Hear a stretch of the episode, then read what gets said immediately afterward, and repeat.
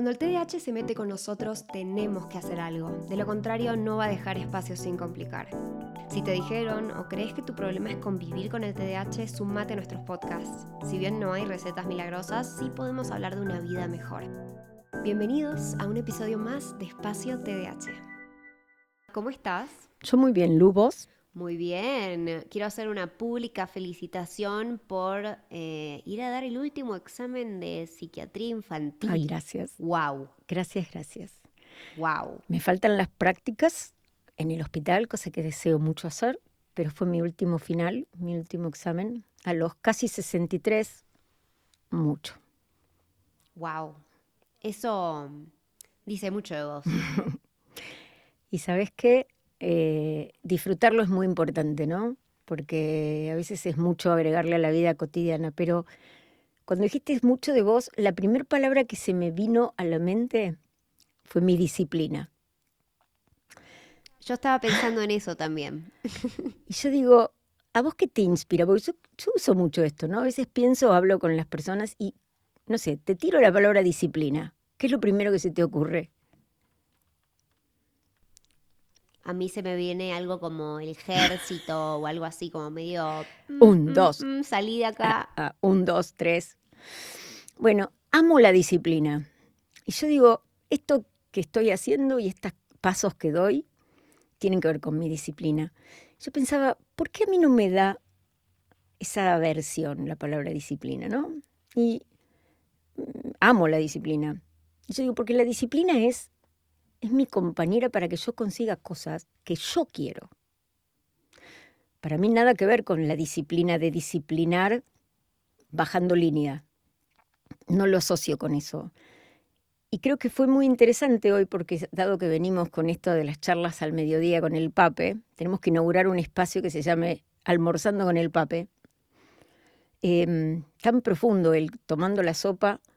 La pregunta para él es, papi, rutina y disciplina, ¿me querés definir qué, es lo que es para vos? Automático, son dos cosas muy distintas. Y fue tan claro él con esto, ¿no? Que la disciplina es una actitud, es una conducta, ¿no? Y es algo bueno. En el acto se le veía la cara, su expresión, su lenguaje corporal. Decía, wow, la disciplina es lo más.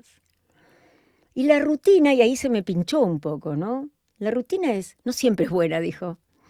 Em, la rutina es como esa secuencia de acciones que hacemos, viste que a veces son repetitivas, y yo pensaba, ¿cómo nos va a las personas con TDAH con las rutinas? Y dije, bueno, este es un tema para el podcast, y acá lo traigo, ¿sí? No, y está buenísimo. Vos sabés que hace, no sé, hará una semana tuve una, em, una charla de coaching donde hablé de la disciplina Em, mi disciplina con respecto a comer dulce de leche todas las noches, básicamente. Que, o sea, la disciplina en realidad la querría aplicar a no hacerlo todas las noches. Pero vos sabés que a mí me pasa algo parecido, que la disciplina eh, es como que tiene esta connotación negativa, pero para mí también siempre fue como lo que me hizo llegar de A a B, ¿no? Especialmente sabiendo, ¿no? Que como capaz, no sé, me cuesta más mantenerme motivada en lo que digo, lo que quiero hacer, a lo que quiero llegar. Y bueno, entonces un poco que mi sobrecompensación se torna en la más disciplinada del mundo.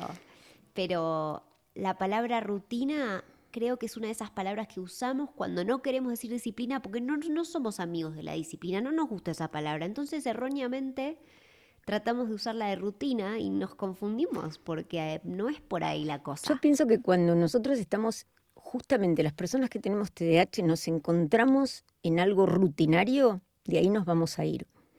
Porque se hace tedioso, porque se hace chato, porque es predecible, porque parece siempre igual. Por eso yo digo, ¿qué tal si, si nosotros descubrimos que hacer algo de una determinada manera nos hace bien?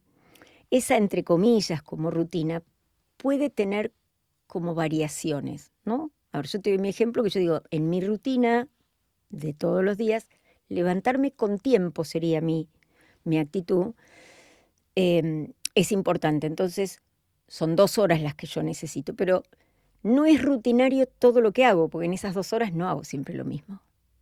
Ese sería un buen ejemplo. Yo tengo... Y me imagino que de golpe viste el esmalte eh, salido en la mesa y te fuiste a guardarlo y te diste cuenta y no tengo más quita esmalte y te fuiste a hacer una lista de supermercado, viste que no había arroz, después te pusiste ahí voy a cocinar para el mediodía, entonces no, no me imagino Sí.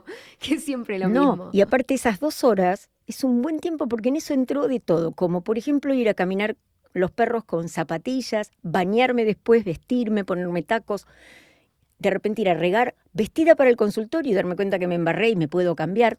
Todo eso está regalado a mi vida por dos horas.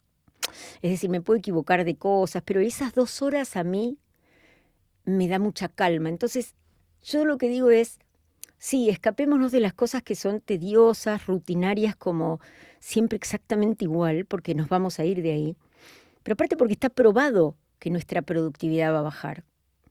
O sea, es como estar en una línea de producción y poner la tapita a un yogur. Imagínate, solo hago esto, no puedo pensar, nadie me pide que piense, no le aporto nada mío, no soy creativo, me, me van a estar persiguiendo para que cumpla con que lo haga exactamente igual.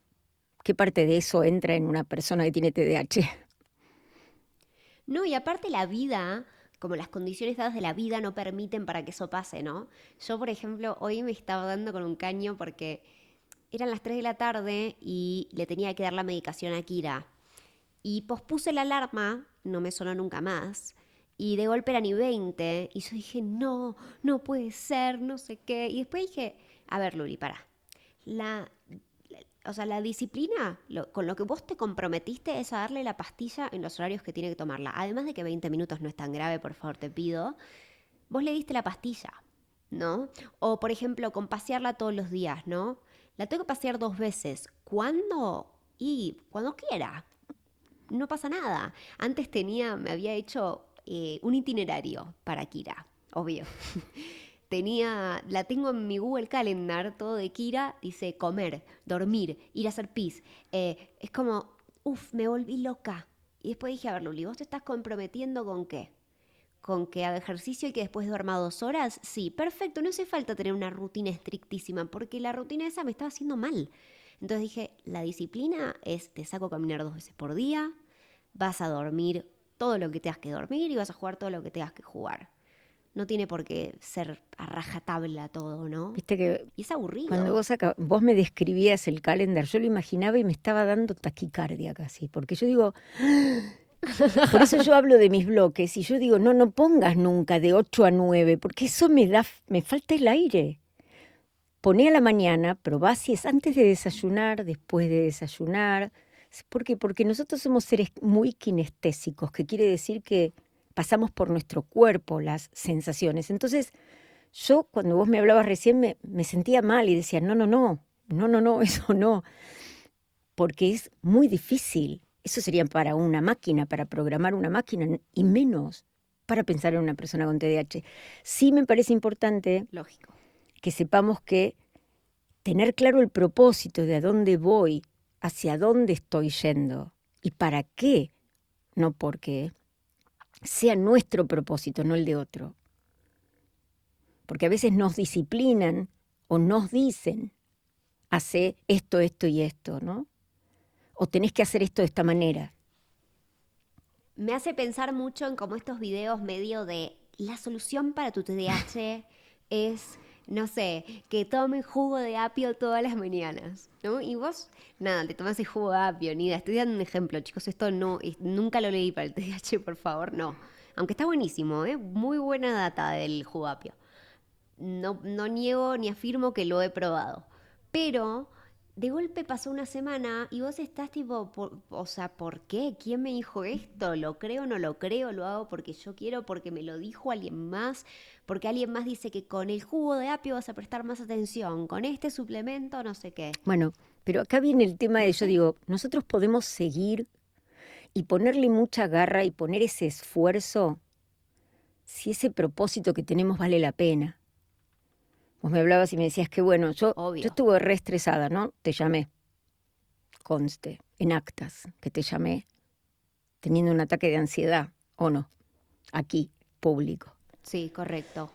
era mucho, era demasiado, fármaco es una materia que es larguísima y de repente imagínate, es 15 miligramos por kilo peso por día del fármaco A, si tiene menos de 20 kilos o de 7 a 14 años y de si tiene más de 15 años. Yo dije, esto no lo tengo, no lo puedo aprender de memoria y sé que si lo tengo que hacer lo voy a buscar en el momento. No es una información que tenga, pero en mi interior se mezcló todo. Claro. Y yo dije, ay Dios mío, qué horror. Entonces, la ansiedad vino por eso, pero yo digo, mi propósito, el propósito que no me quiero perder, es ese que yo, al que yo quiero todavía llegar, que es terminar esta carrera para poder ver qué voy a hacer, todavía no lo sé, pero por lo pronto vale la pena el esfuerzo. Lo que no, lo que no me gusta es lo rutinario rígido. Pero yo me puse una rutina de estudiar todos los días hace más de dos años y la había puesto también, como hiciste vos con Kira, lo puse en tres horarios del día. Ninguno de esos me funcionó. Dije, claro. no, no es así, me voy a la cama y antes de irme a dormir, en vez de, bueno, mis novelas o todas estas cosas, no de la tele, sino de lectura, van a ser reemplazadas durante un tiempo por mis lecturas que no, no tengo tanto tiempo. Entonces, pero fue más libre eso, fue con tiempo. Entonces yo digo, es muy importante que no se nos apague la pasión por seguir una rutina. Sí, total. Total, es que en la rutina te perdés, te olvidas de qué estás haciendo, para qué lo estás haciendo. Em, puede tornar de golpe algo muy aburrido y la verdad es que teniendo TDAH es como que es una de esas cosas que hay que cuidar mucho, ¿no? Esa llamita que hay. Pero ojo. Porque se nos va, se nos va la motivación. Esto no es lo mismo que no tengas estructura, ¿eh? Lo que estamos hablando es que las rutinas, cuando son rígidas... Por favor, no me agarres la estructura. Acá tomemos la estructura, es lo que construimos a medida. Y de nuevo volvemos al tip, no tip, y volvemos a que no hay algo que aplique a todos, lo que a uno le sirve no le sirve a otro, pero sí tenemos que estar entendiéndonos todo el tiempo. Y yo me iría un paso más adelante, Lu, que me parece súper importante, porque a veces escucho padres o escucho adultos que crían a sus hijos o que fueron criados de esta manera, en donde algún padre muy rígido les dijo cómo, qué, dónde, cuándo, absolutamente de todo. Como si fuera eso, milicia. Te levantás esta hora, haces esto, comes esto, y si no lo comes, te vas a dormir sin, sin comer, y, y haces esto de esta manera, y vas a estudiar esta carrera porque yo lo digo, y si no haces nada. Y a mí me falta el aire de nuevo cuando escucho esto, porque yo digo, ¿pero qué son? Ni siquiera se crían cachorritos así, ¿o no? Y un poco las cosas las decido yo, pero no, la verdad es que soy bastante más amorosa con mi cachorrito. Claro, le, le escucha su tiempo, pero digo, no se les pega para que hagan las cosas, ¿o sí? No, lógico. A los chicos, ¿sabes a cuántos? Muchos papás todavía hoy les dicen, le di un correctivo, le di un nalgazo, le di un cachetazo. Conmigo no va a hacer eso. ¿Sabes la cantidad que hay? Ah. Entonces, eso, ni siquiera con un cachorrito, porque un niño no aprende. Y si, ojo, ojo si estás ahí escuchando y sos papá. Algo que yo siempre digo es, si tu hijo aprende a ser obediente, detesto los niños obedientes. ¿Saben por qué? Porque un niño obediente no expresa lo que quiere. Dice que sí a todo lo que le plantean. El día de mañana un niño obediente va a decirle sí a un jefe que lo maltrate, va a decirle sí a un dealer, va a bajar la cabeza cuando lo humillen y le hagan bullying, va a creer que no merece nada porque hay alguien más que le dice lo que tiene que hacer. Entonces, si vos querés un niño que crezca como adulto y se sienta así, seguí haciendo lo que haces, diciéndole lo que tiene que hacer en tus términos, con rigidez. Pero si querés que tu hijo crezca sano, tenés que enseñarle a pensar, enseñarle a tomar decisiones, no a que decida lo que a vos te parece.